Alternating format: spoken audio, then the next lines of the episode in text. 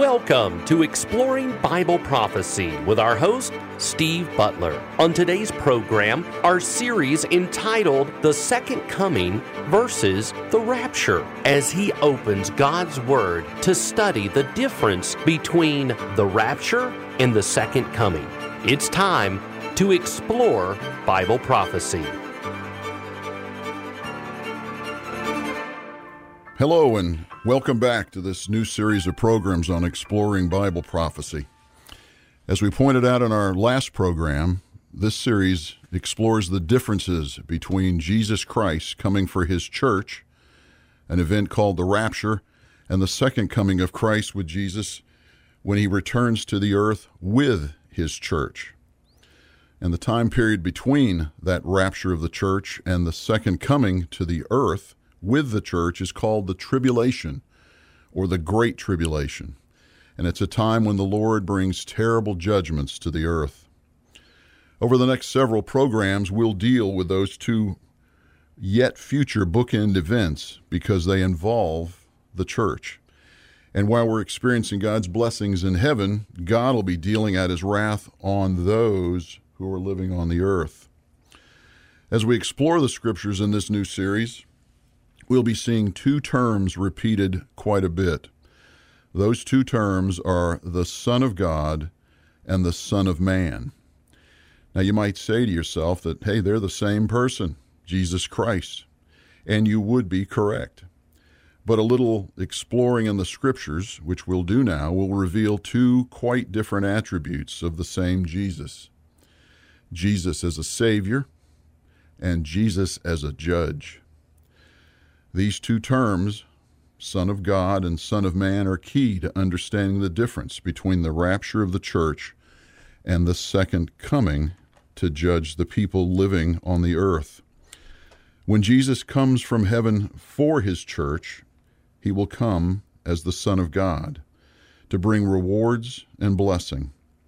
When Jesus comes with his church at the second coming, he will come as the Son of Man to judge the world. So, what are the meanings of these two terms, these two titles, if you will, for Jesus Christ?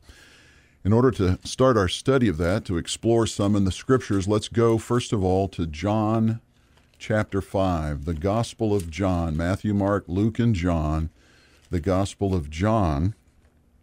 And when you get to, to uh, the book of John, let's look uh, first of all at uh, verses 21 and 22. So, John chapter 5, 21 and 22. 21 reads, For just as the Father raises the dead and gives them life, even so the Son also gives life to whom he wishes. And this is a key, verse 22. For not even the Father judges anyone, but he, God, has given all judgment to the Son uh, end of quote. Now, do you catch the import of that in verse 22? God, Creator God, has given Jesus all judgment. So when we see the various judgments that take place, even the great white throne judgment, the Bible's telling us that that is Jesus doing the judging. So now that we've established that he is the judge, let's now go down to verses 24 to 27. I'll go ahead and read those. Truly, truly, I say to you, he who hears my word and believes him who sent me has eternal life and does not come into judgment, but has passed out of death into life. Truly, truly, I say to you, an hour is coming and now is when the dead will hear the voice of the Son of God. Notice that distinction. And those who hear will live. For just as the Father has life in himself, even so he gave to the Son also to have life in himself. And verse 27 And he, God, gave him, Jesus, authority to execute judgment because he is the Son of Man. So, do you see the distinction that these uh, short few verses in John chapter 5, 24 to 27 make for us in helping to understand the, if you will, the two different attributes of Jesus? One is the Son of God who gives life and who will bring blessings and rewards. And then there's the Son of Man who is coming to judge. Two very, very big and important distinctions that we need to um, understand, uh, particularly given, if you don't know Jesus, that the Son of Man will come at the second coming to judge the people living on the earth for their sinfulness and their lawlessness. And basically, when you get right down to it, these people on the earth will be judged for their refusal to accept Jesus Christ as their Lord and Savior. They'll be judged for refusing the free gift of salvation. So let's take some time now to explore a few other New Testament scriptures to get a better understanding of these two terms and how they're used, uh, rather than just here in John 5, because the Bible uh, is a very good tool for explaining itself if you just let it uh, do that work through the leading of the Holy Spirit. So let's start with a few scriptures that deal with the Son of God. And let's do that by turning to what was our Bible study uh, scripture from our last uh, episode in Matthew chapter 16. Matthew chapter 16. So we're in the Gospels. So going backward from Luke to Mark to Matthew. And then if you can find chapter 16, and I certainly hope you do, uh, as you're uh, learning your way through the Bible, if you're uh, not that familiar with it. And when we get to Matthew chapter 16, let's look at those um, uh, verses from 13 uh, really down through uh, 16. And it says, Now, when Jesus came into the district of Caesarea Philippi, he was asking his disciples, Who do the people say that the Son of Man is? And they said, Some say John the Baptist, and others Elijah, but still others Jeremiah or one of the prophets. And he said to them, But who do you say that I am? Simon Peter answered, You are the Christ, the Son of the living God. So, do you see the two distinctions there? The people of Israel who had heard Jesus preach, had heard the apostles preach, still believed that Jesus was the Son of a Man, whether it's um, Elijah or John the Baptist or Jeremiah or one of the prophets. They saw him as a Son of Man. But Peter makes that uh, major, major profession in verse 16 You are the Christ, the Son of the living God. And as we saw in our last uh, program on Bible study and looking at uh, that verse 18, using that profession that, that um, Peter made that Jesus is the Son of God, Christ would build his church on that foundation. That would be the foundation of his church going forward, was that profession in Jesus Christ. All right, Let's uh, let's stay in Matthew. Let's stay in the book of Matthew and go back to the left to chapter eight, and look at an interesting perspective here on the Son of God. The situation we have here is uh, Jesus is uh, confronting a man who has been uh, possessed by demons. And in verse 29 of chapter 8, it says, The demon cries out, what business do we have with each other, Son of God? Have you come here to torment us before the time? So it's telling us that, unlike almost all of Israel, it was just the apostles and a few of the disciples, it seems, um, saw Jesus as the Son of God. They rather saw him as the Son of Man, uh, the, the Son of Mary and Joseph, or of someone else. But the uh, the demons actually recognize him as the Son of God for who he really is. And then finally, let's um, let's look over at Nicodemus. Let's go to John chapter three. So Matthew, Mark, Luke, John, back to the right.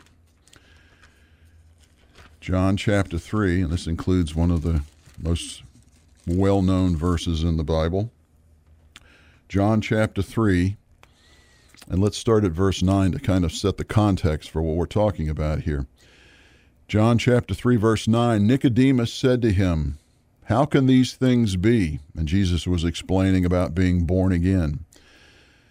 Verse 10 Jesus answered and said to him, Are you the teacher of Israel and do not understand these things? So Nicodemus was obviously a very educated man, a rabbi, a teacher. Verse 11 Truly, truly, I say to you, we speak of what we know and testify of what we have seen, and you do not accept our testimony. So, uh, Jesus is laying a charge at the feet of Nicodemus here. In verse 12, he says, If I told you earthly things and you do not believe, how will you believe if I tell you heavenly things? No one has ascended into heaven but he who descended from heaven, the Son of Man. So Jesus is talking about himself ascending and descending from heaven, but he's talking to a man who does not believe that he is the Son of God. So he's referring to himself as the Son of Man. As Moses lifted up, verse 14, the, Moses lifted up the servant in the wilderness, even so must the Son of Man be lifted up. So the that's um, a type and shadow, if you will, of looking to the future uh, in the not too distant future from this time uh, of John chapter 4 that he would be lifted up on the cross because he would be crucified as the Son of Man by those who did not believe him.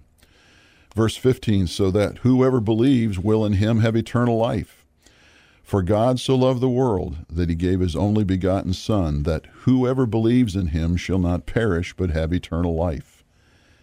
Verse 17 For God did not send the Son into the world to judge the world, but that the world might be saved through him. And verse 18 He who believes in him is not judged. He who does not believe has been judged already, because he has not believed in the name of the only begotten Son of God. So you can see the clear distinction there that uh, only through belief do you see and recognize Jesus as the Son of God. Otherwise, you see him as the Son of Man and God is sending his son Jesus back at the second coming to judge those who do not believe he is who he says he is. So let's look at a few that are specific to the Son of Man before we move into our, our actual study here. So let's go to Matthew 26. We're in John, so back to the left to Matthew 26. Matthew 26 and looking at verse 63 and 64.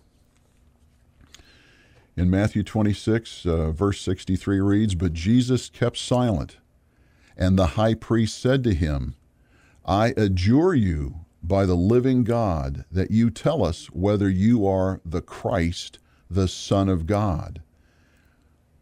In verse 64, Jesus said to him, You have said it yourself. You have said that I am the Son of God. However, because you don't believe me, He says, You have said it yourself. Nevertheless, I tell you, hereafter you will see the Son of Man sitting at the right hand of power and coming in the clouds of heaven.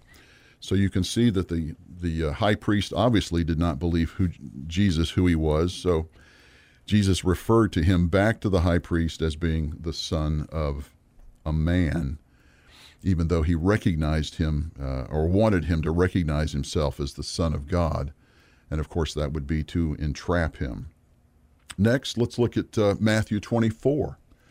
So, Matthew 26, just back to the left, a couple of uh, two or three pages here to Matthew 24, and looking at verse 30. Matthew 24, 30, talking about uh, this is the second coming of Christ.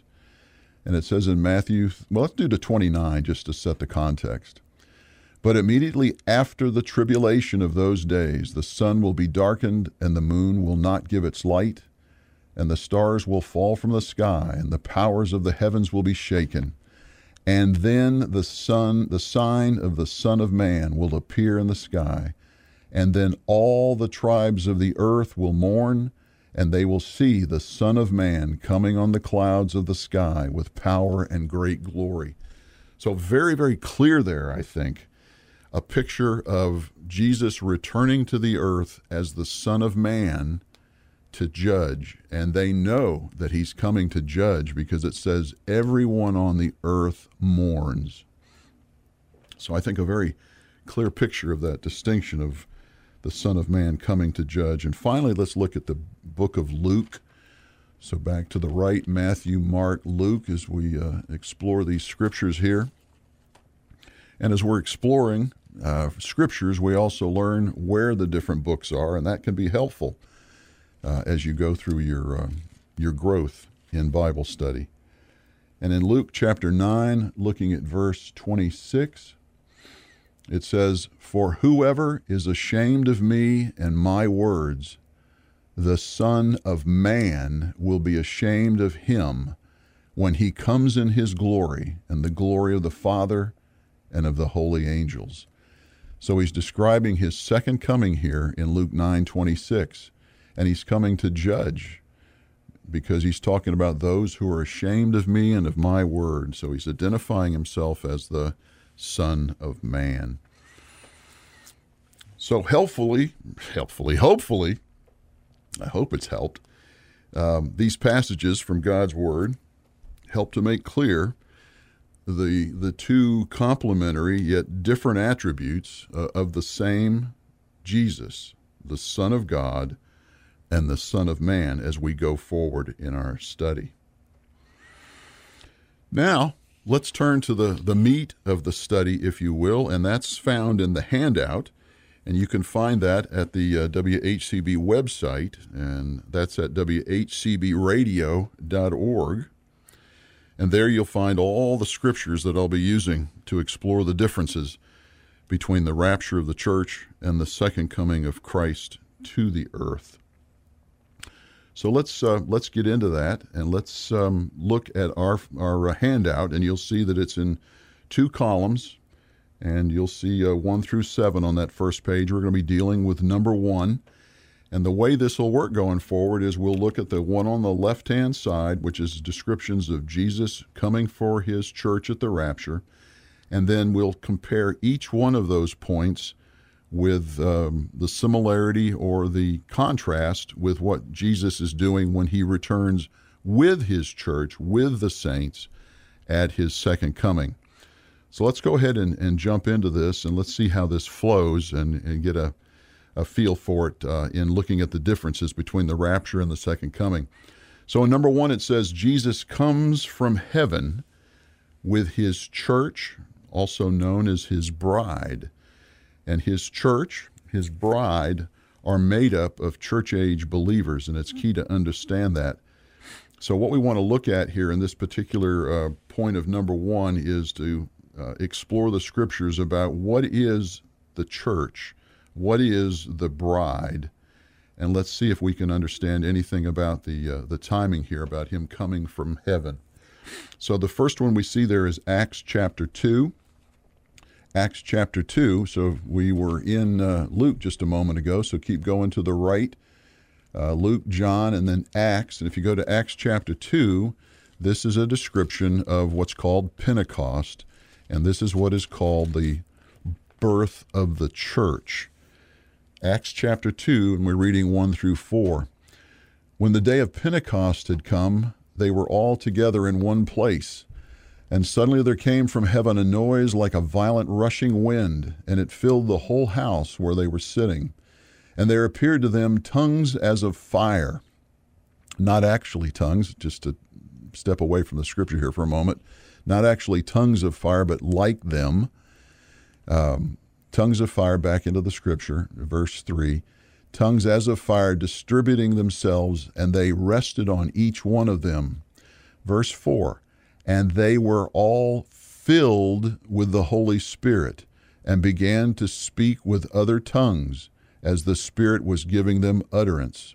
And those tongues were allowed them to speak to the, um, I believe it was 18 different languages that were present there for Pentecost. But the point I want to make here is in verse 4 and they were all filled with the Holy Spirit. So the key is being filled with the Holy Spirit and to uh, know that the Holy Spirit energizes the church. Let's stay in Acts chapter 2 and let's look at that next verse uh, in our worksheet or handout there, and that's Acts chapter 20. Acts chapter 20. And let's look at verse 28 to get another feel here. In Acts chapter 20, looking at verse 28, it says, Be on guard for yourselves. And he's talking about the leaders in the church in this particular case, Paul's talking about the, or talking to actually, the leaders of the church of Ephesus. And it says, Be on guard for yourselves and for all the flock, among which the Holy Spirit has made you overseers to shepherd the church of God. So you can see the association there with the Holy Spirit, the church of God, which he, Jesus, purchased with his own blood. So we can see from Acts chapter 2, the beginning of the church at Pentecost with the infilling of the Holy Spirit. And then in Acts chapter 20, uh, verse 28, we see the, the activity of the Holy Spirit in the church of God. And it tells us that it started when Jesus died on the cross and going back to heaven, allowing the Holy Spirit to come to us, that He purchased us, the church, with His precious blood. So that puts a um, time marker, if you will, on the beginning of the church at the event called Pentecost. And I want to explore just a little bit more about um, the um, infilling of the Holy Spirit. But as we uh, consider that, and that's a, a fairly detailed consideration, we uh, we also have something that we want to do here at uh, Exploring Bible Prophecy, and we always want to try and answer a question from a listener. So we're going to go ahead and uh, stop our series right here, and we'll pick it up next time because we have a question from Judy in Kingsport. Judy in Kingsport, who is um, she wants to know who is not going to be included in the rapture of the church? So, a very timely question we have here from Judy in Kingsport. So, um, timely question, a great question. To start, it should be obvious that um, that unbelievers, those that refuse the love of God, will not be involved in the rapture of the church, since the, the church is made up of believers in Jesus Christ. And uh, in fact, let's go to Second Thessalonians, Second Thessalonians chapter two, and see what that says about these unbelievers not not being involved in the rapture and why they're not involved, beyond just the obvious they don't believe.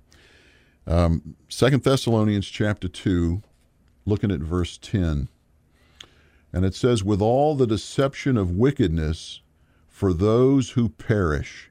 because they did not receive the love of the truth so as to be saved.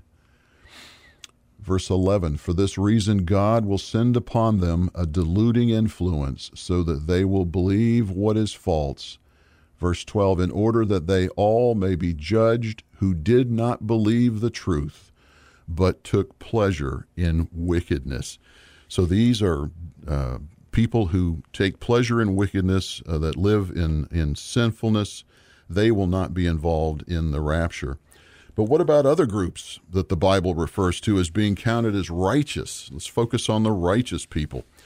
The Bible refers to the following groups of people as being righteous before the Lord the Old Testament saints, the tribulation saints, the Jews, and the Gentiles that uh, enter the millennial kingdom after the tribulation. Let's go ahead and deal quickly with the Jews and the Gentiles. The reason that the Jews and the Gentiles, the Jews are judged in um, uh, Ezekiel chapter 20. Had to remember for a moment Ezekiel chapter 20, verses 33, I believe it is to 38. Uh, they're judged, and the remnant that are found righteous will walk into the millennial kingdom in their, their bodies, their earthly bodies. So they're not resurrected, and they will therefore not be uh, in consideration here. And then there's a group of Gentiles that are judged at, in Matthew 25, uh, I believe that's 31 to 46, that will uh, be judged at the second coming of Christ, and those that are judged righteous, the sheep, will, like the Jews, walk into the kingdom. But there are two groups that will be resurrected. So the question is, are they resurrected with the church? and that's in Daniel 12, 1 and 2. Daniel 12, 1 and 2. So we go to the Old Testament, Jeremiah, Ezekiel, and then we come to Daniel. Daniel chapter 12, 1 and 2 tells us about these Old Testament saints. And it tells us that now at that time, verse 1 of Daniel 12, Michael, the great prince who stands guard over the sons of your people, will arise and there will be a time of distress such as never occurred since there was a nation until that time, And at that time, your people, the Jews, everyone who is found written in the book will be rescued. Many of those who sleep in the dust of the ground will be will awaken, those to everlasting life, but others to disgrace and everlasting contempt. So we find that there will be a resurrection of Old Testament saints, people who were counted as righteous by God before Jesus uh, was glorified on the cross uh, and rose to uh, sit at the right hand of the Father. So these Old Testament saints will be raised at the end of the tribulation. So they will not be part of the church, but they will have resurrected bodies and live forever. And then the last group are the tribulation saints. And the tribulation saints are found in Revelation chapter 20. Revelation chapter 20, the very end of the Bible and the very, almost the very end of Revelation. And in Revelation chapter 20, it says, Then I saw thrones, and they sat on them, and judgment was given to them. And I saw the souls who had been beheaded because of their testimony of Jesus and because of the word of God, and those who had not worshipped the beast or his image, and had not received the mark on their forehead and on their hand. And they came to life and reigned with Christ for a thousand years. So we find that the tribulation saints, and they're called tribulation saints because they were killed for their faith in Jesus Christ. And that faith was made very um, pronounced when they refused to take the mark of the beast, which is uh, forced on the earth at the midpoint of tribulation, three and a half years into that seven year tribulation. So we find that they will be resurrected with glorified bodies at the end of the tribulation. We find that the Old Testament saints, uh, the righteous Old Testament saints, will be resurrected again also at the end of the tribulation. So there's only one group of people who will be resurrected at the uh, event called the rapture, and that are the those are the believers of the church age from the time that Jesus Christ was glorified into heaven right after his uh, death, burial, and resurrection until the rapture of the church. So basically, about a 2,000 year period of time uh, for the people who will make up the rapture. Hope that answered your question, Judy. Remember, if we don't talk again, I'll be seeing you in the air. Thank you for joining us on this edition of Exploring Bible Prophecy. Our special offer this month is Consider the Ant, Volume 1 The Basics. Consider the Ant is a biblically based look at emergency preparedness. You'll be taken through the steps necessary to prepare yourself for the unexpected. This special DVD can be yours for only $20. To get your copy of Volume 1, the basics from Consider the Ant. Simply call us at 878 6279. That's 423 878 6279. Exploring Bible Prophecy is a production of WHCB. Learn more at WHCBradio.org.